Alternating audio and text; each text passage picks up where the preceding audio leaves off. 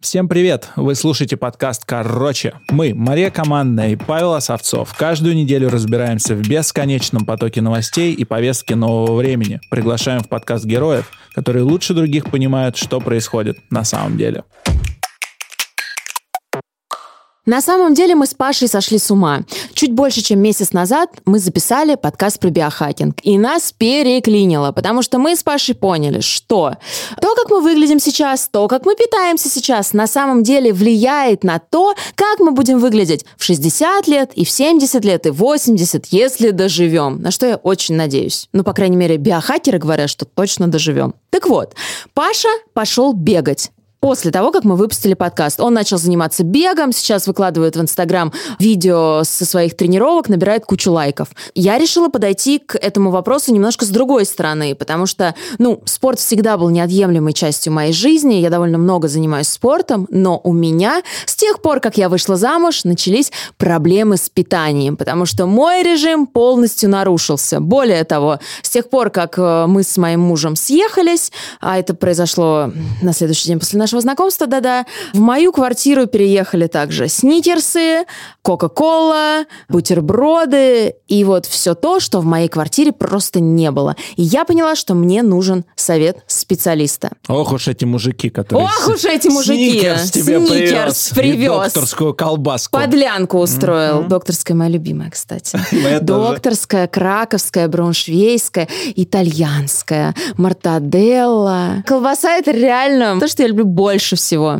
Я в детстве, вот э, дети обычно едят макарошки и сосиски, я в детстве ела только колбасу и пюрешку. И мои родители ничего не могли со мной сделать. Пюрешка. Ничего. Пюрешка. У нас э, за столом сидит да, диетолог. а, диетолог Оля Давыдова, собственно, к которой я и обратилась для того, чтобы она мне помогла. Я даже не хотела особо сбрасывать вес, но Оля сказала, ты его сбросишь, просто так получится. Я хотела наладить режим питания. И действительно, за две недели я сбросила 4 килограмма, которые, между прочим, не возвращаются. Но дело тут в другом. Когда я начала рассказывать Паше, что я худею, он начал крутить у виска, просто потому что он не понимает, почему все вокруг одержимы своим весом. А это действительно так. Особенно мы становимся им одержимы в летние месяцы. Вот примерно начиная с апреля глянцевые журналы, недобросовестные глянцевые журналы, хочу я заметить, пичкают нас информацией о том, как приобрести пляжное идеальное тело. What the fuck? Хочу спросить я.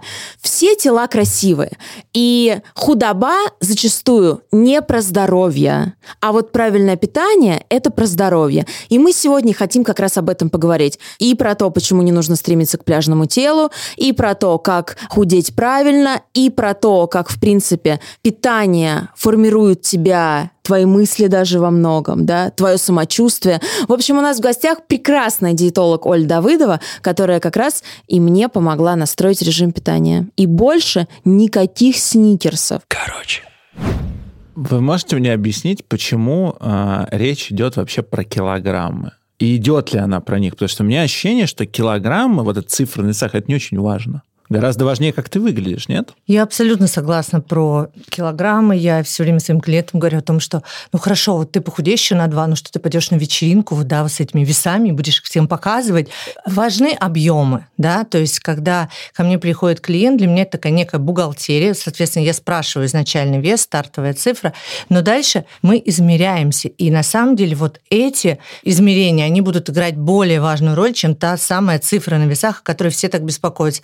Ну хорошо, вот ты знакомишься с молодым человеком, мой вес 56, 57, 62, это не имеет никакого на самом деле значения. Мало того, сейчас одежду, ну, ты можешь купить М, но он будет на тебе выглядеть намного лучше, да, но ты должен, ну, всем очень важно, что вот я должен носить S 42, 44. Нет, вес не всегда имеет значение. Ой, у меня есть, кстати, такая особенность. Я ношу либо XS, либо S, и когда S, я расстраиваюсь. Или а, европейский размер должен быть 32 Ну ладно, 34 это я немножко преувеличила. Жир весит меньше, чем мускулы. Я никогда не понимал смысла смотреть на весы, потому что это не имеет никакого, в моем понимании, отношения к тому, как ты выглядишь Потому в что зеркале. ты парень. Да нет, это здравый смысл. Причем тут парень, девушка. Мужчины не смотрят на количество килограмм на весах. Они смотрят на твое тело, как женщины смотрят на твое тело. Ну, зачем? Тут у меня следующий вопрос. А вот калории, зачем их считать? На самом деле подсчет калорий в какой-то момент может играть ключевую роль, чтобы просто дать понять человеку. Допустим, есть люди, которые едят много, а есть люди, которые едят мало. И ты показываешь ему, что он в среднем в сутки съедает всего 600-800 калорий, да, а что средний, да, самый минимальный обмен все-таки должен быть 1200. И периодически приходится человеку подсчитывать и показывать, да, сколько ему надо есть. А уже обмен веществ настолько низкий, настолько маленький, что туда даже огурчик добавляешь, да, там он ест на 600, у него получается, ты прибавляешь до 900, у человека страх, я буду от этого поправляться, а уже организм это воспринимает как отеки. И, соответственно, ты создаешь такой коридор, чтобы хотя бы подогнать его рацион по 1200, по 1300, что очень часто люди боятся еды. Они едят вот такими вот порциями, да, там условно огурчик, куриная грудка, конфетку проживали, выплюнули, вот этого очень много в обществе. Просто мы этого не знаем, мы с этим не знакомы. Подожди, но это, мне кажется, уже признак какой-то болезни. Этого много. И это, кстати, не говорит об РПП. Это не говорит о расстройстве пищевого поведения. Это говорит просто о неправильно сформированных привычках, о неправильном отношении к себе, к своей еде. И на самом деле это корректируется, когда ты с человеком вот так проходишь, да, на индивидуальном сопровождении, ты начинаешь с ним вместе добавлять еду. То есть при том же самом весе, вот, да, мы сейчас обсуждали, ты можешь весить больше, выглядеть лучше и, мало того, быть меньше. Это людей удивляет. Все стремятся там, да, ко мне, допустим, приходит клиент, я хочу весить 55 килограмм. Он худеет да, до 58, и он говорит, вау, я больше не хочу. Мало того, я хочу набрать мышц. Вот когда я слышу, что человек хочет набрать мышц, меня это прям очень сильно успокаивает. Значит, вот мы сделали все верно, потому что, да, мышцы, самое главное, это ваша мышечная масса, потому что можно можно быть худой, но при этом вот мне нравится а, выражение skinny fat. Угу. Ты вроде бы худой, но тем не менее ты толстый. А, ну, не толстый. Но я, я называю это все равно... Скорее такой... Дрябленький. Как, как мармеладка. Да, поэтому стремиться надо действительно вот к этому здоровому телу, к здоровым мышцам. И это не говорит, опять же, о шестикубиках или набор там бицепсы, трицепсы. Нет. Это говорит о здоровом твоем теле, когда у тебя есть мышечная масса, когда у тебя хороший кор. Ты можешь просто делать ЛФК, у тебя будет хорошая спина, ты будешь ходить с прямой выпрямленной спиной, и ты будешь выглядеть от этого хорошо. То есть это не про вес. А в чем разница между диетологией и нутрициологией? Вот ты кто, диетолог или Нет, нутрициолог? я нутрициолог. Диетолог – это врач, это человек, который имеет медицинское высшее образование. Я себя называю, я тот человек, который оказывает поддержку диетологу за дверьми кабинета. У диетолога обычно на прием ну, где-то 40 час да, уходит. Соответственно, либо человеку ставят какие-то диагнозы, а он сдает анализы. И э, что делает доктор, врач, диетолог? Он говорит, что человеку надо делать, какие продукты исключить да, из его рациона. Если, допустим, есть какие-то проблемы с кишечником, или там, не дай бог, есть язва, есть гастрит, а, есть какая-то неперевариваемость, он говорит, какие продукты исключить. Но что происходит дальше? Вот у человека есть вот этот список, вот эта бумажка. Он приходит домой, он привез эту бумажку домой, но дома его ждет муж, его ждут дети, уже есть рутина, уже есть сложившиеся привычки, да, вот эти нейроны. И он смотрит на эту бумажку, ну, боже, как мне начать делать вот это, вот это, вот это. Ну, хорошо. Там он начал немножко в понедельник, во вторник он продолжил, в среду. А приходят а выходные, выходные. Приходят выходные. Мы едем все на дачу. А как я буду на даче с этим листочком?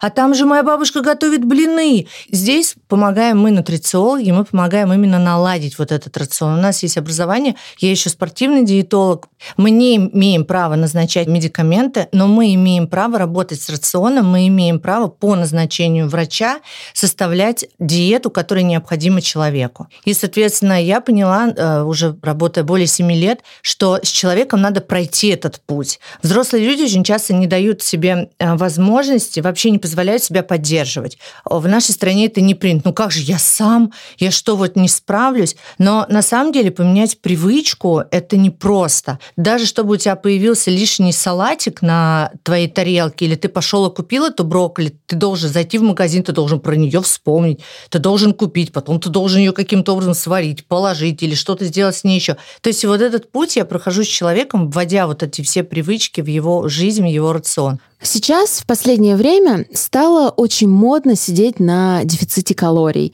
А есть даже такой проект, по-моему, он называется Physical. Значит, что такое Physical? Ты худеешь на гамбургерах. Но это если так, общую суть показать. То есть получается, что ты можешь вписать в свою диету гамбургер или круассан или еще что-то такое жирное и дико неполезное, но при этом ты будешь соблюдать дефицит калорий и будешь худеть. Вот это к здоровому образу жизни и к правильному питанию имеет хоть какое-то отношение? Мне на самом деле нравится их подход, я изучила. Вообще худеем мы в любом случае на дефиците калорий. Это на самом деле чистая математика. Если у тебя нет никаких проблем с гормонами, если у тебя нет никаких других отклонений еще в организме, да, то на самом деле худеем мы на дефиците калорий. Только дефицит калорий, это он считается не за один день, как мы в понедельник обычно все его создаем, а в выходные мы его рушим. В среднем дефицит калорий мы считаем за неделю. То есть человек должен сэкономить за неделю определенное количество калорий. Адекватный дефицит – это 10, максимум 20% от твоего обмена. Почему мне нравится их подход? Они показывают, как можно в достаточно сбалансированную диету вписать любимые нами всеми продукты, да, такие как гамбургер, картошку фри, но тем не менее они покрывают клетчатку, а у них этому уделено большое количество внимания, белок а, и, соответственно, медленные углеводы. Но также а, у человека снимается тревожность, что ему не надо есть только овощи, только куриную грудку, рыбу, гречку, но тем не менее в его диете будет какой-то его любимый продукт, а кто-то называет это читмилом, кто-то называет это просто послаблением диеты, но на самом деле их подход хороший. Плюс у них есть вот эта кураторская система, опять же, система поддержки, когда ты с человеком учишься соблюдать свой колораж. И кому-то на самом деле такой подход подходит. И диета у них сбалансированная, все проверено. Мне, mm-hmm. мне понравилось. Короче. Привет, это Нина. Я сейчас закрыла окна в своей комнате, чтобы записаться и не было звуков машин. И сейчас в моей комнате такая парилка, и все ради вас. Подписывайтесь на наш подкаст на тех платформах, на которых вы нас слушаете. Это Яндекс Подкасты, Castbox, Apple Подкаст и Google Подкасты. Ставьте нам оценку и оставляйте свои комментарии. Это важно для нас. Короче. Можете мне объяснить по поводу калорий? Да. А, как определяется калорийность? Вот на упаковке пишут там столько-то калорий. Это что значит? Допустим, чтобы посчитать э, калорийность меня или вас, есть э, несколько формул. Сейчас самая современная считается формула маффин Джиора, но можно сделать проще. Можно свой желаемый вес умножить женщине на 22, мужчине на 24, и мы получим вот эту цифру. Но здесь еще очень зависит от вашей двигательной активности, да, очень много зависит от вашего образа жизни в целом. То есть, да, сидячи, вы сидите постоянно или вы двигаетесь, есть сколько вы в среднем тратите калорий в течение дня. У Маши на калькуляторе 1000 210. Но я да. спрашиваю про калории, которые на упаковке написаны. Вот я покупаю орехи, там да. написано калории такие-то. Да, это на 100 как... грамм. Что это значит? Это значит, что в 100 граммах вот этого продукта находится такое-то количество калорий, да, и человек, когда он знает свою калорийность, он там вносит или в программку количество продукта, которое он может себе позволить в эти сутки. Как определяется вот эта цифра, которая на упаковке? Я вам скажу калорийность пищи определяется сжиганием 100 граммов да, этого 100, продукта. Да, 100, да, сама калория, да, да. У меня вопрос. Температура в кишечнике, ну сколько там, 38 градусов. Там ничего не горит.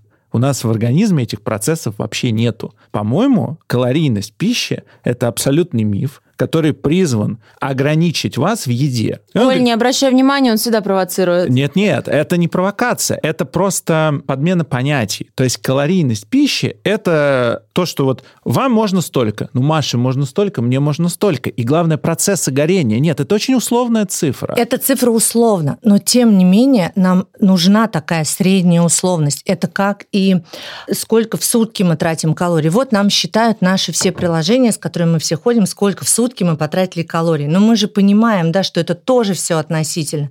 Так же, как и ИМТ. Но человеку нужен вот такой паттерн, на который он может опираться. ИМТ? Индекс массы тела. И, вы, и, Ребят, да, вы да. расшифровываете, я не в теме. Да, индекс массы тела. То же самое есть гликемический индекс у продукта. Это вот у каждого продукта есть свой ГИ. Когда мы его съедаем, то, соответственно, сахар повышается на ту или иную а, цифру. Да, там максимум 100 – это сахар.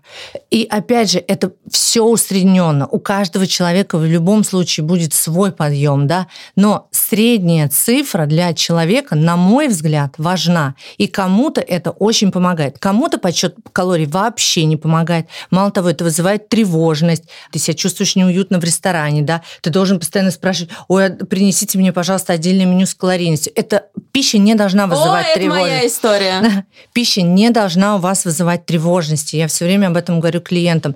Вы должны себя чувствовать с ней комфортно. Но тем не менее, а, когда у человека очень много лишнего веса, когда он не контролирует свои порции, да, то здесь нужны ограничения. Здесь надо дать человеку какие-то рамки, в которые он должен входить, и, да, опять же, какой-то угол, из которого он может немножечко выйти. Опять же, ты говоришь вот человеку, он любит три финика с чаем, а ты говоришь, давай договоримся на один финик а финики – это дико калорийный продукт. Нет, а если у человека сахарный диабет, то финик – это продукт с высоким гликемическим индексом, и ему лучше снизить такие продукты. Что делает человек? Человек идет на рынок и покупает, есть такие финики, королевские называют, да? Огромные, и он да. огромный финик, и он его ест. И ты понимаешь, что что-то происходит не так. Мы говорим, почему? Что вы пьете с чаем? Финик. Он его показывает, а он вот такой. Мы говорим, ну мы же договорились, да, там это просто как небольшой снэк. То есть люди все время ищут уловки, особенно когда у людей есть заболевания. Поэтому, на мой взгляд, если ты здоровый человек, тебе не надо считать калории, тебе не надо переворачивать все время там сверяться. Вообще, это опять же, да, маркетинговый ход, когда мы покупаем продукты, мы все смотрим на калорийность. Я никогда не смотрю на калорийность. Я тоже. Смотреть надо на ингредиенты, на состав продукта. Вот мне фотографируют батончик. Оль, можно и калорийность? Я говорю, подожди, калорийность. Сфотографируй мне ингредиент. Или йогурт. Можно вот этот йогурт, смотри в нем как мало жира. Меня это вообще не интересует. Мало того, это вредно, когда мало жира в а, молочных продуктах. Я хотела тебя спросить об этом, потому что условно диетическая кола, а, обезжиренный йогурт очень многие люди пересаживаются именно на них с обычных йогуртов и с обычной колы, и на самом деле делают себе этим плохо. Почему? Где тут tricky thing? На, на самом деле, та же самая кола, которая без сахара, это те же самые батончики, которые, да, в которые не содержат сахара. Очень часто они вызывают переедание, потому что мозг не получает вот этого сигнала о том, что он получил дозу, да, необходимую сахара. И получается, что вот все эти сахарозаменители, такая некая обманка. Ты вроде что-то съел, ты во рту что-то почувствовал, почувствовал, а сигнала туда ты не получил. И получается, где-где, да, мозг начинает искать. И чаще всего присылают фотографии, я съел много батончиков, но они же без сахара, я же могу их есть. Вы должны смотреть ингредиенты. И если ты берешь йогурт, а после двоеточия ты там видишь каких-то 20 непонятных позиций, и этот йогурт не должен быть у тебя в рационе только потому, что в нем мало жира. Там должно быть молоко, там должны быть там сливки, там должны быть продукты, которые да, приводят к его скислению, но это максимум. То же самое, да, батончики, те же самые мюсли, которые сейчас все говорят, что они супер полезные.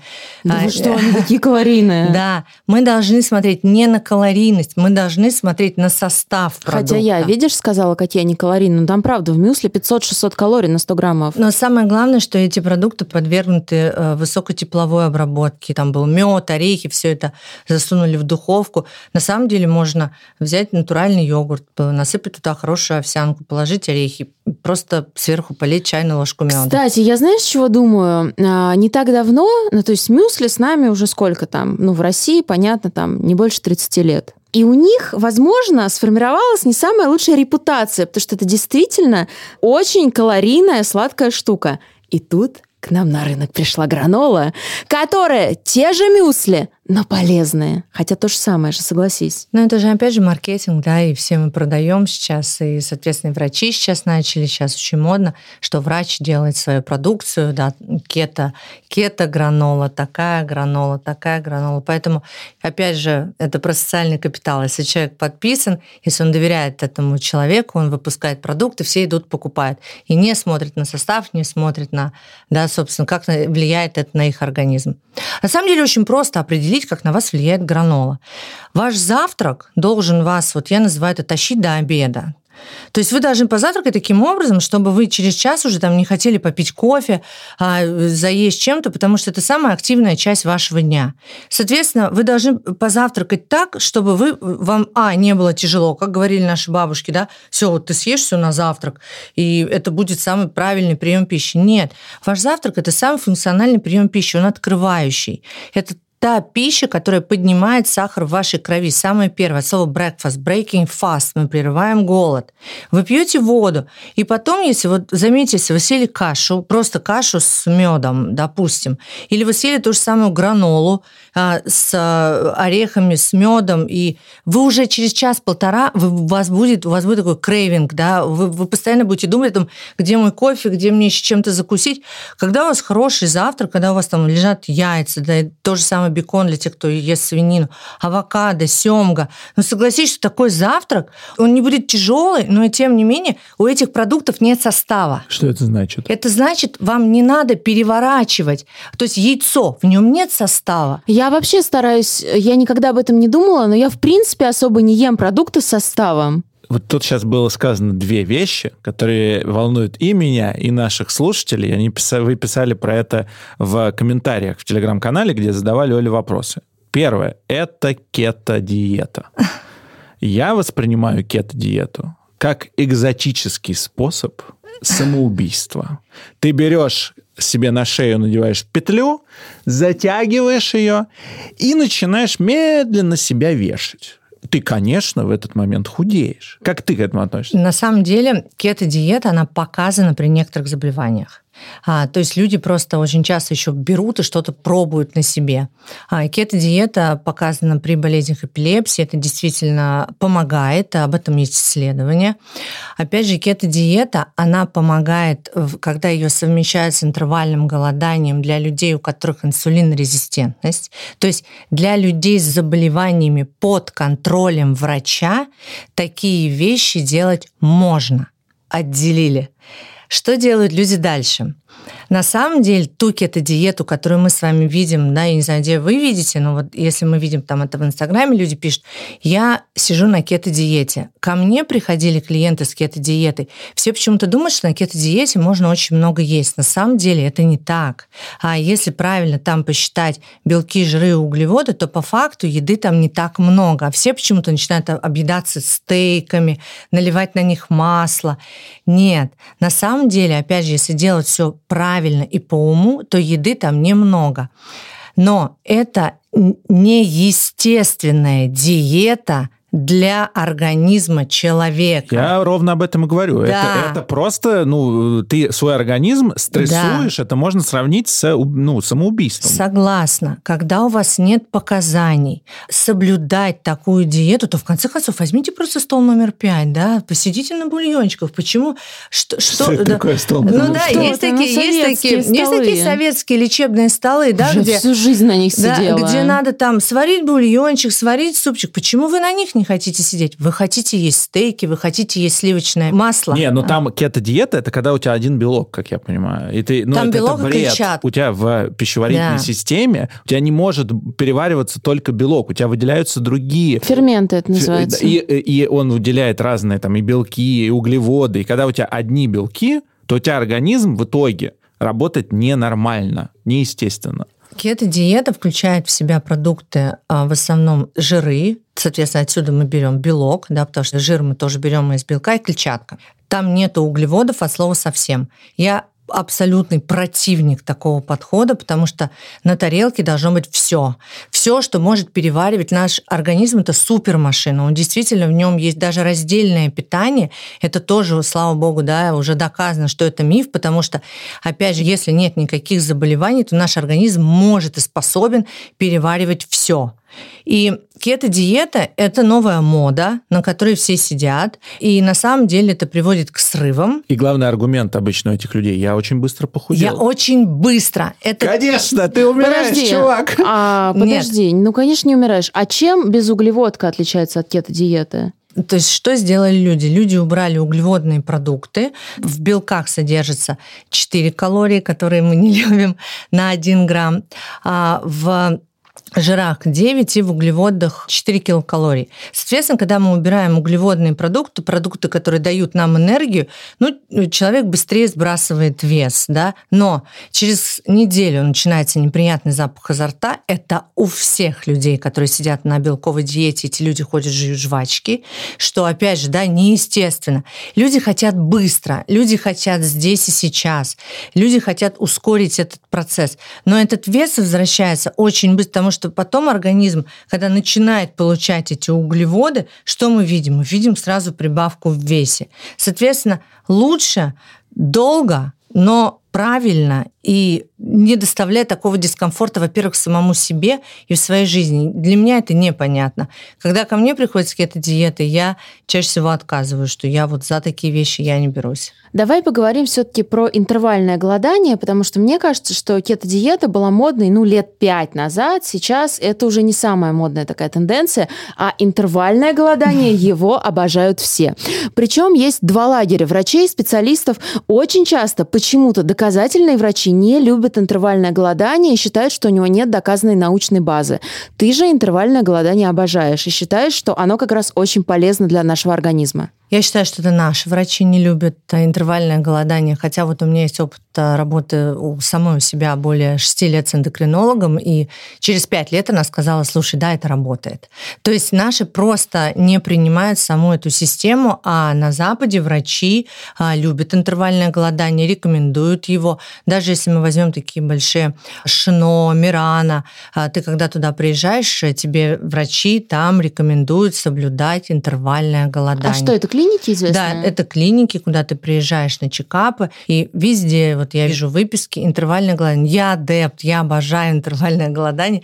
Мне кажется, это та схема, с которой можно жить, можно путешествовать, можно заниматься спортом, можно двигать это окно, при этом замечательно себя чувствовать в любое время дня и ночи. А сейчас проводится огромное количество исследований по поводу интервального голодания. А, доказательств у этой системы уже большое количество. Я люблю приложение Zero, вот ты когда туда заходишь, там наверху количество людей, которые сейчас держат фастинг. Это очень классно. Врачи таким образом отслеживают, сколько людей в сутки едят. Вот ты человека спроси, сколько ты ешь в сутки? Он скажет, ну, там часов 8-10. На самом деле это неправда. Люди едят по 12 часов в день. А что значит по 12? Окно, в которое Окно. ты ешь. Вот, слушайте, у меня с этим проблемы, потому что я сейчас кое-как, взяв себя в руки, я перестал есть после 10. Вечером. Да, то есть я обычно ел прям вот, вот я ложусь, если я в час, то я в 12, я только разгонялся. А это много лет было. Сейчас я понял, что мне все, сколько я вешаю, но я встаю, и я чувствую эту жратву э, в животе. Мне это дико стало бесить. Я думаю, все, хорош.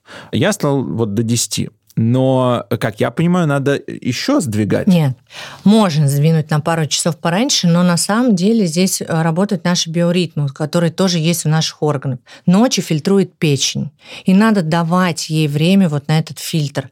Очень хорошо ты сказал про утро. Утром ты должен вставать свежий. И если у вас нету свежести вот этого утра, значит, либо вы поздно легли, не поймали вот это время мелатонина, либо вы переели ночью, и, соответственно, ночью работал ваш кишечник, а ночью должны работать другие органы. В 9 часов вечера начинает секретироваться мелатонин. Начинает. Соответственно, гром греми, организм начинает готовиться ко сну. А наш организм, он еще динозавр внутри. Он не в курсе, что у нас есть. Сериалы, мы только увиделись с друзьями, нам надо поесть попкорн, попить пиво. Он вот этого всего не знает. А ему надо готовиться ко сну. Мы его напрягаем этой едой.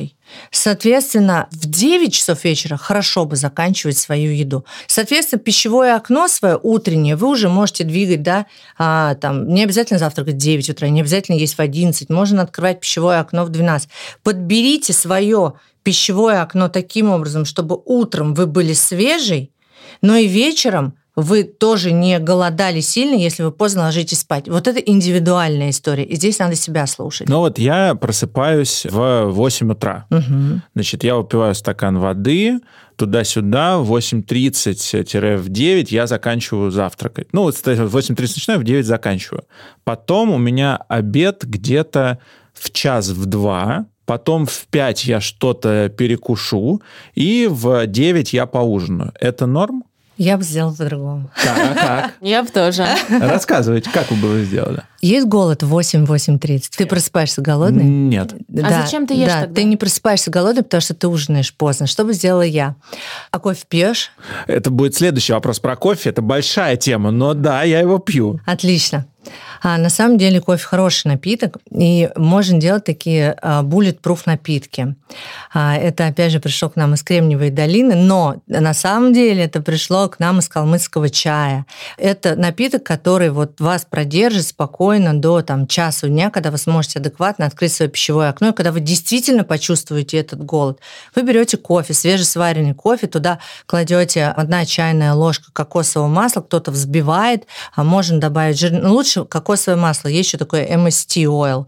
Вы выпиваете этот напиток и спокойно функционируете до 12 часа, и вы не чувствуете вот этого пищеварения, потому что если вы позавтракали, вы сахар подняли, у вас уже работает кишечник, и уже все равно вот эти силы, они уходят. Когда вы голодный, проснулись, но вы не голодный, у вас вы пищевое окно закрываете поздно. Соответственно, утром надо отодвинуть вот это пищевое окно до часу, до 12. Утром выпиваете кофейный напиток, и в 5 часов, когда у тебя есть перекус, там поджелудочная железа выделяет инсулин без еды. Чаще всего это, если с детского садика мы все помним, это время полдника. Оно вот такое правильное, это перевалочный пункт дня, это когда солнце немножечко начинает садиться. Вот отличный перекус, ужин в 10, и вот увидишь, это будет более хорошо работать. То есть мне надо начинать есть, получается, позже.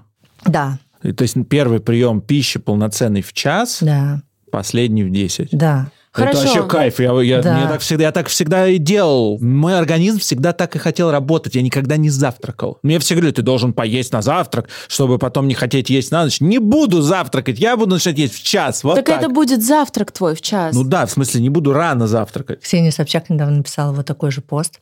Ей а, всегда а, говорили, что она должна завтракать. И она недавно похудела на свои последние 4 килограмма и написала разгромный пост, что почему мне все всегда говорили, что я должна завтракать? Слушай, а если, например, тренировка у меня, просто так я регулярно тренируюсь именно рано утром, но я закидываюсь бананом, например, перед тренировкой, иду на тренировку, потом после тренировки я, естественно, хочу есть. На самом деле, как вот тоже показывает практика, очень много бодибилдеров, которые сейчас придерживаются интервального голодания, и я тоже часто тренируюсь натощак и тренируюсь с весами, и я тренируюсь именно в окно голода. Я выпиваю БЦА, ну, допустим, да, чтобы у меня было чуть-чуть больше энергии, иногда этого не делаю. Но когда ты привыкаешь к этому голоду, он тебя на тренировке не волнует. Мы бегаем. На самом деле это адаптация организма, и ты не чувствуешь уже этого голода, потому что у тебя вся пища сконцентрирована на вторую половину дня. Ты встаешь, ты делаешь свою пробежку, ты делаешь всю свою рутину, заканчиваешь и открываешь пищевое окно.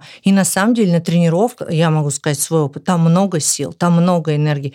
Потому что в пищевое окно я забираю всю свою суточную калорийность. Я там не экономлю. Я ем там свои нормальные, хорошие порции, я не пропускаю еду, и поэтому у меня есть силы на вот это большое окно голода. Короче.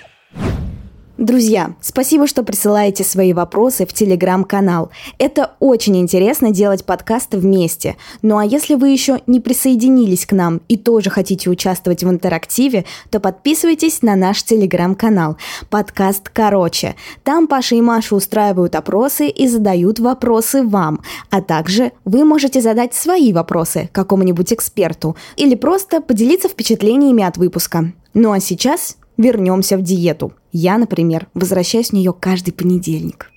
Короче. Короче. Что с кофе? Всю жизнь говорят, что кофе вымывает что-то из суставов, кофе что-то загущает кровь или еще что-то. Кофе не очень полезно, надо его сократить. Я пью, если я расслаблюсь, то 4-5 чашек в день. Эспрессо или? Я пью только черный кофе, или это эспрессо, или американо, что есть эспрессо с разбавленной водой. Да.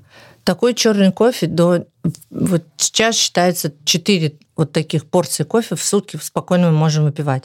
А мало того, сейчас уже есть исследования, что при Паркинсоне людям рекомендуют кофе. То есть это улучшает наши когнитивные функции.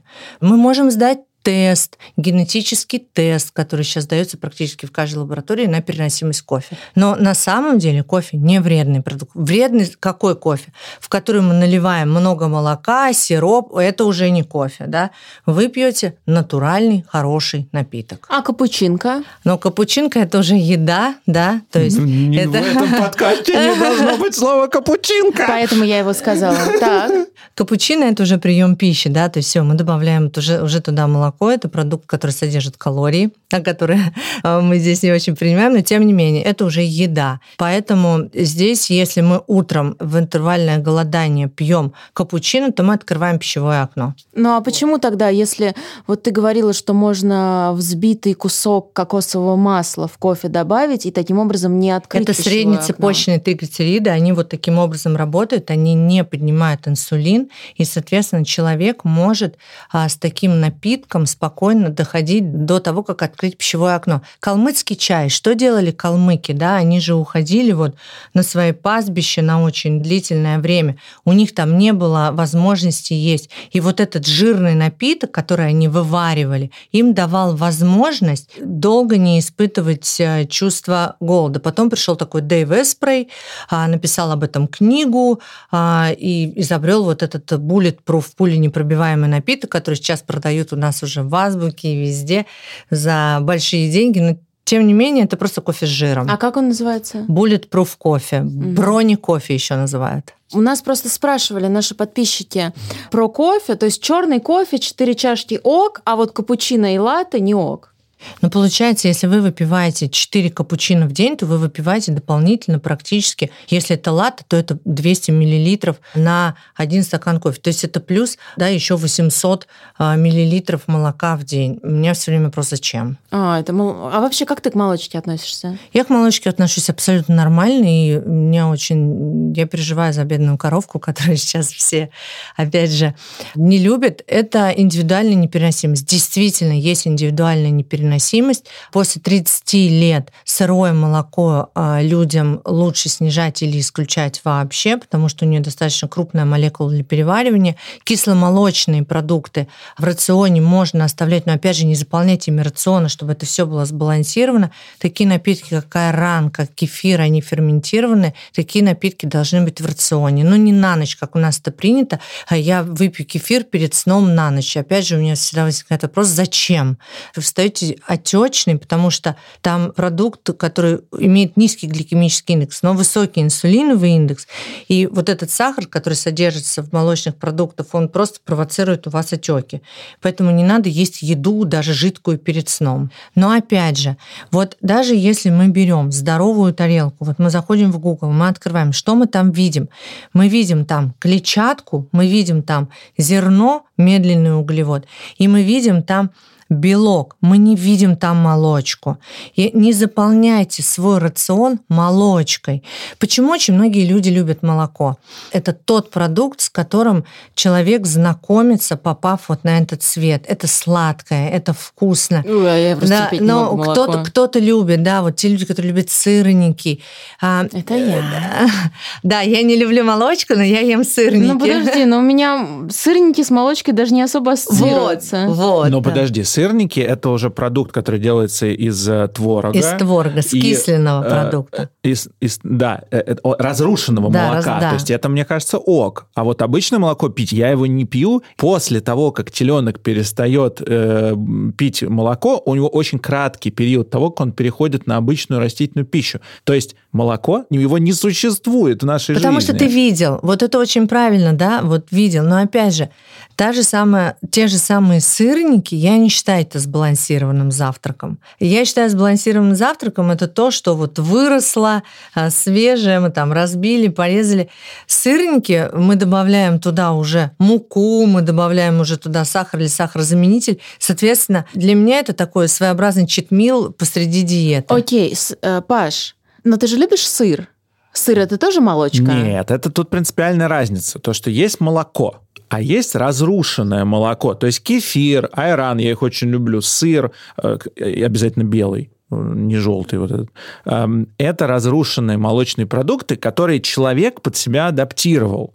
Они ок. А вот молоко, по- по-моему, да, я говорю только о себе и своих предпочтениях, это не ок. Хорошо, как быть с сыром, Оль? Сыр хороший продукт, жирный хороший сыр – это хороший продукт, который, мо- если вы его перевариваете, лучше считается козья молочка, у нее меньше молекул для переваривания, очень часто для аллергиков она подходит лучше. И если любите, если да, нету вот противного такого ощущения от козьего молока, то хорошо включать в рацион. Потому что это, опять же, это продукт, в котором нет состава, да, и он может лежать на вашей тарелке. То есть, да, это, если можно ли, Оль, включить сникерс в рацион, я тоже скажу, что можно, но немножко, да. Сыр у вас может быть ежедневно там 20-30 грамм в день вы можете включать. Хорошо, чай. Но чай, на самом деле, это тоже же продукт тонизирующий, там содержатся теины. Поэтому зеленый чай полезный а, для организма, черный надо контролировать. На мой взгляд, надо научиться пить воду. Да, мы все всегда заменяем вот воду. Я пью чай, а я ем суп, я пью лим- домашний лимонад, его сварила мама. Пейте воду. С лимоном. Нет, именно воду, потому что любую жидкость, если это не чистая вода, организм воспринимает как еду. С лимоном, с огурцом. Не уверена. Лимон можно добавлять. Лимон можно. Но это вот когда ты хотя бы начинаешь к ней привыкать. Там мяту. Есть люди, которые ну, просто категорически не любят пить воду. Там я говорю, давайте добавим мяту, давайте добавим немножечко а, лимона. Вот такие да, лайфхаки, они помогают людям приучаться пить воду. Но на самом деле надо ну, это сделать возможно, научить себя пить воду. Во-первых, у всей воды разные вкусы. Найдите ту воду, которая вам нравится на вкус. Да? Там, я люблю архыз, мне она нравится на вкус. Кто-то любит другую воду. Да? Просто попробуйте ее, попробуйте ее начать пить. И это бесплатный способ похудеть. Вот все ищут каких-то способов. Начните пить воду. Вы когда а, у ор- организм получает один и тот же сигнал о том, что он голодный и о том, что он хочет пить. Вы не всегда голодный. Вы иногда хотите пить, но вы вместо этого едите. А Вопрос по поводу того, в какой момент дня какие продукты есть. Вот как я рассуждаю. Коровы, э, овцы, млекопитающие, они целый день ходят, что-то жуют и функционируют. Хищник съел мясо, заснул. Съел мясо, заснул. Я стараюсь мясо есть на ночь, чтобы переваривать его ночью. По-моему, А- это глупость несусветная. а днем, Логика есть. а днем я мясо стараюсь не есть, потому что мне нужно быть бодрым и активным. Как правильно? На самом деле логика в этом есть. Мы все время смотрим за окно. Светит солнце утром. Что нам нужно утром? Энергия. Сюда мы включаем продукты, которые включают энергию. А, Соответственно, здесь у нас может быть да, вот наш белковый завтрак, который нам, с одной стороны, даст силы, белковый, жировой, но с другой стороны, не отнимет у нас их. Вот день, на самом деле, самый важный прием пищи – это обед. Неважно, кто придерживается интервального голодания, у него будет обед как завтрак, да, но тем не менее это самый объемный и самый важный прием пищи вне. Там должны быть а, продукты, которые содержат углеводы, которые дают нам энергию, потому что солнце светит. Там должен быть правильный белок и клетчатка. А вот вечером это уже правильно. Все, солнце садится, белок. Но с мясом я тоже, конечно, поспорю, потому что это продукт тяжелый для переваривания. Его, в принципе, не надо есть часто. Да, ну, там, рыба, да. да. я имею в виду Да. рыба, курица. Не, есть, ну ну, одно дело рыба, другое дело стейк. Слушай, я говорю в целом вот именно о не, не только о красном мясе, я говорю обо всем. Нет, протеин должен быть распределен все-таки в течение дня, и в обед может быть рыба, нежирная рыба, в обед может быть курица, потому что белок не тяжелый для переваривания, это может быть кролик, это может быть индейка, это может быть э, морепродукт, это могут быть креветки. Поэтому нет, я с таким не соглашусь. То есть мой вопрос в чем? Что вот в обед, мне кажется, неправильным есть тяжелую пищу, потому что тогда тебя клонит в сон. А ты должен функционировать. Нет, я не согласна, потому что обед должен быть сбалансированный. И э, если вы не превышаете порцию, ну вот э, в сутки человек по, по данным Всемирной организации здравоохранения должен съедать на килограмм веса тела.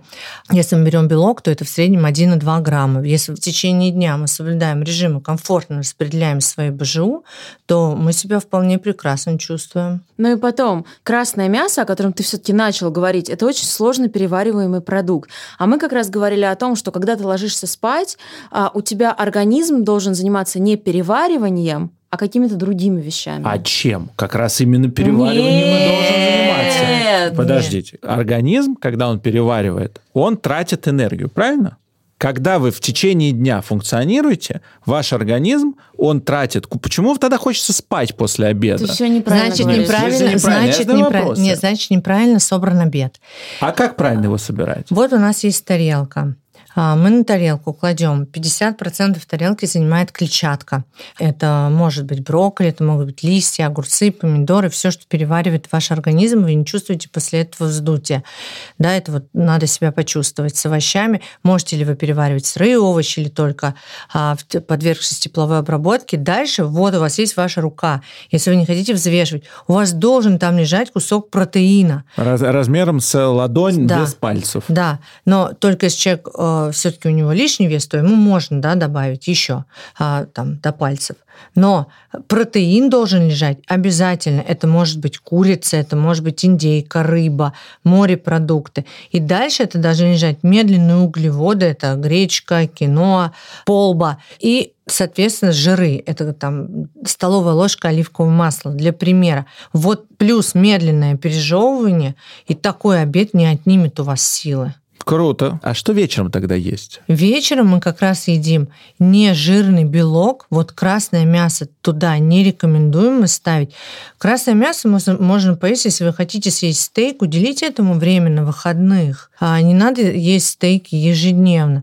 Уделите обычно там во сколько у нас барбекю? 16-17. Да, мы все собираемся. И как раз мясо переваривается в течение а, 4-5 часов. Кстати, так же, как и орехи.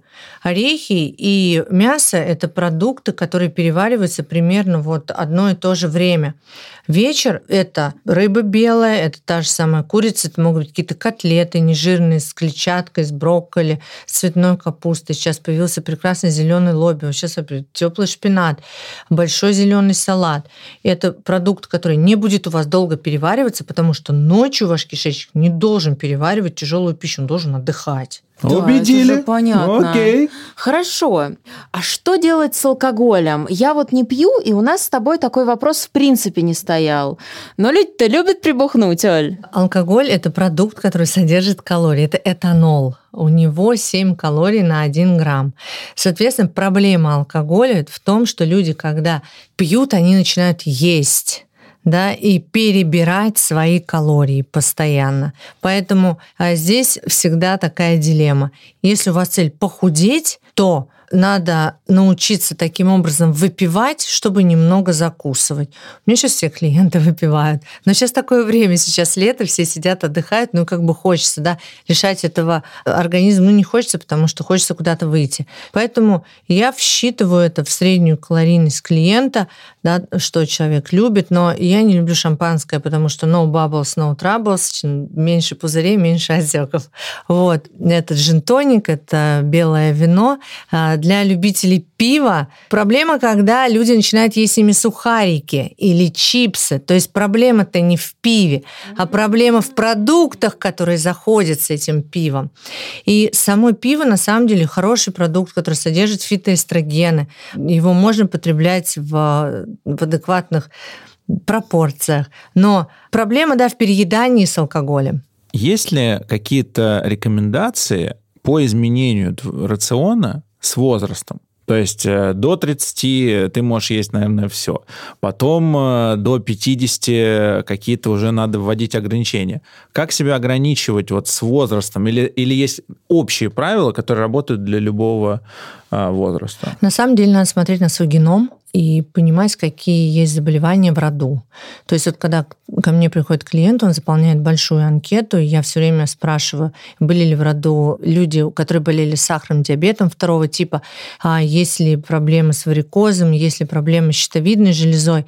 То есть мы должны знать, что было у нас сзади. Мы не можем об этом не думать. Да, была ли онкология, были ли вот подобные вещи, потому что сейчас наша наука дает нам возможность держать руку на пульсе. Да, и если в роду было несколько поколений с сахарным диабетом второго типа, то это значит, что тебе бы хорошо сдать анализ на инсулинорезистентность, и даже если ты худой и стройный, то лучше этот вопрос контролировать. Поэтому с возрастом что у нас меняется? Мы становимся менее активны очень часто. Почему мы набираем вот этот вес? Хорошая история про семейные пары. Мы когда все знакомимся, мы все такие активные, мы куда-то ходим, выходим, а когда мы съезжаемся, очень часто у нас появляется совместный просмотр фильмов, сериалов, под это мы что-то берем, мы что-то едим, и вот ежедневно, ежедневно мы что-то набираем. Поэтому проблема лишнего веса в семейных парах, она на самом деле достаточно высока. С возрастом э, мы пересаживаемся все в машины, наша жизнь становится более комфортная, мы меньше двигаемся. Часто мы приобретаем себе э, карты в фитнес-клуб, и, собственно, мы заезжаем на паркинг, мы поднимаемся, то есть у нас лишних движений, мы себя стараемся вот этим всем ограничивать. Поэтому с возрастом необходимо все-таки следить за э, весом, да, за объемами, за весом, за чем угодно, смотреть, собственно, а застегиваются ли на тебе вот твои джинсики, которые застегивались там полтора года назад. И если ты меняешь в размер в одежде, то тебе надо об этом побеспокоиться.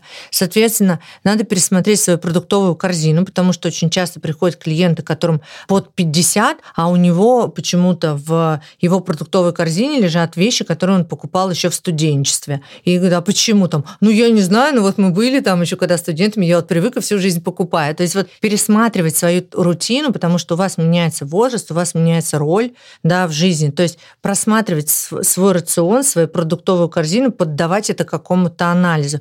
И если правильно, до 30 лет мы ели чипсы, пили пиво, но при этом мы много двигались, мы играли, мы куда-то выходили. Если сейчас мы не столь подвижны, то, собственно, и у нас еды должно стать немножко меньше. Мы должны больше следить за своим сном, мы должны больше следить за двигательной активностью, работать со стрессом. Вот такие вещи с возрастом обязательно должны происходить. Стресс-итинг. Что это что? Это заедание стресса. Я вот э, тоже поняла, что и мужчина тоже, оказывается, заедает стресс. Конечно. Ты знаешь, Вообще. И причем сильнее, чем женщины. Еще как. У меня есть клиент, который может съесть 8 гамбургеров, 8, он мне просто показал. Вот да, на стрессе человек может вот так сделать. Мне кажется, вообще на самом деле мир делится на тех, кто при стрессе худеет, потому что ему Да. кусок в горло не лезет, и тех, кто при стрессе прям жрет. Я вот я жру. из тех, кто жрет Я, тоже. ж- я, ж- я жру, и причем это очень интересно. Я в какой-то момент понял, что я открываю холодильник, Да. там ничего нового не появляется. Я, я могу 10 раз открыть холодильник. Там ничего нового нет. Я открываю, думаю, ну сейчас что? Это почему это происходит? Почему организм хочет есть, когда он стрессует? На самом деле, а, если вот с точки зрения Он не нутрициолога, есть я вам хочет, объясню. Он счастье хочет. Э, Вся еда, которую мы потребляем во время стресса, становится для нас токсичной, если честно. Потому что м- мозгу надо решение проблемы, и вся энергия должна быть направлена туда. Поэтому люди, которые не едят во время стресса, им лучше, чем нам, которые заедают. Потому что вопрос, да, стресс, вот саму ситуацию должен разрешать мозг. А мы нагружаем желудок, который работает, и плюс еще к тому, что есть стресс, перерабатывает вот это огромное количество пищи, которое мы в него запихнули. Здесь можно учиться. Хорошо, э, если у тебя есть терапевт, как сейчас это модно, да, мы все ходим к психологам, там тебе есть куда скинуть свой стресс. У меня в жизни есть свой лайфхак. Мне надо бегать. И причем я это выработала как привычку. Сначала мне казалось, кто-то выпивает, да, кому-то надо снять стресс там коньяком, вином. На самом деле спорт работает абсолютно так же, как и алкоголь во время стресса. Вот Именно ты пробеж- поэтому на спорт тоже можно подсесть Да. и стать спортивным наркоманом. Ты пробежал, ты это сбросил, и Ты на потом... агрессии бегаешь? Я могу даже просто быстро ходить. Мой супруг называет это стресс-джогинг. Я вышла, мне надо это выходить, мне надо вот это, да, там кому-то досчитать до 100, но это надо ввести привычку. Что надо делать? Надо попробовать сделать по-другому. То есть вот ты открываешь холодильник, а в следующий раз, чтобы там твой внутренний голос тебе не говорил, просто попробовать сделать по-другому. Раз попробовать сделать по-другому, два. И на третий раз, четвертый, уже есть вариант, что ты туда не залезешь. То есть это просто, это просто нейрон, который надо прорастить, и в, даже в этих стрессовых ситуациях это возможно. В следующий раз надеваю кроссовки вместо открываю дверь холодильника. Ты знаешь, я месяц после занятий с тобой ела очень четенько, Потом у меня случилась мигрень, и я позволила себе несколько дней, когда я прям нажиралась. Вот, и ты мне, я написала тебе, и ты мне сказала, успокойся, мигрень обнуляет. Вот что это за история, когда все хорошо, хорошо, хорошо, а потом ты бац сорвался, и ты не можешь уже в привычное русло вернуться. Я-то вернулась. Но на самом деле э, у тебя просто да, такая отдельная история, потому что мигрень действительно обнуляет, и мигрень такое состояние болезненное, да, когда ты все время в поисках вот чего-то того, что тебе кажется, тебе поможет. Да, и чаще всего это какие-то неполезные вещи, сладкое, ну, просто то, что ищет, дает тебе энергию. Почему люди сбиваются и не могут встать э, заново, я это называю поставить на рельсы. Иногда клиент возвращается, его просто надо поставить на рельсы. Это, опять же, про работу мозга. Был опыт, да, вот ты, у тебя был же уже опыт, и ты быстро встала, да. Когда был опыт, мозг его запоминает, но надо быстро это сделать. То есть, когда ты уже затягиваешь, когда ты там на тренировку не ходил неделю, две, три, потом тебе кажется, боже, где это спортзал? И как вообще в него вернуться, да? Это все привычки. Так работает наш мозг. Чтобы сесть на диету, чтобы сбалансировать свое питание, на самом деле дело не в еде. На самом деле дело в наших привычках. Мы из них сшиты. То, как мы берем трубку, говорим алло или привет, то, как мы пьем воду или не пьем ее. Привычка, она и хорошая, и плохая, она тоже привычка. Курить это тоже привычка. Пить воду это тоже привычка. Чтобы бросить курить, надо, допустим, утром там не курить утром у окна или там где ты куришь. Чтобы пить воду, надо утром встать, взять этот стакан. То есть надо все это вживлять. Так же и как вернуться в диету. Надо просто опять вживлять в себя эти привычки. Но не надо их брать сразу много. Надо действовать все-таки потихонечку и себя слушать. Короче,